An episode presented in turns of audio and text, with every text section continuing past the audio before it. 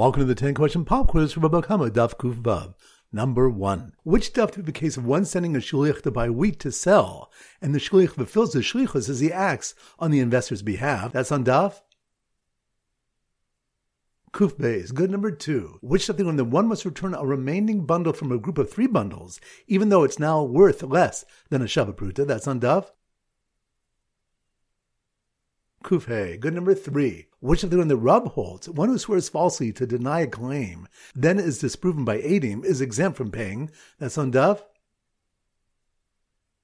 Kuf Vav. Good number four. Which daf do we moko is whether shaliach for a creditor that was appointed with eidim is considered a legal shaliach. That's on Daf.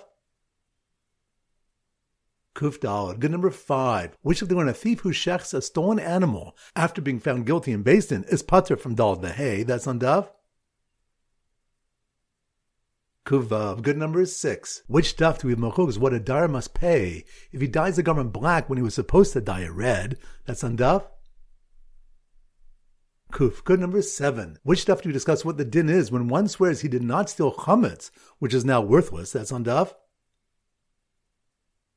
Kuf Hei. Good number eight, which when the one who robs someone of something worth a shavapruta, who swears and later confesses, must return the item even to Madai, that's on Dav. Kuf Gimel. Good number nine, which when a katan giving of a pikadon is nothing, meaning a shomer would not swear about such a pikadon, nor pay kefel for tolan tainas ganav, that's on Dav.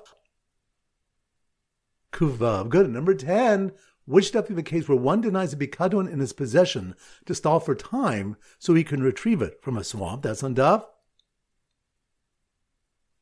Kuf Excellent. That concludes today's pop quiz.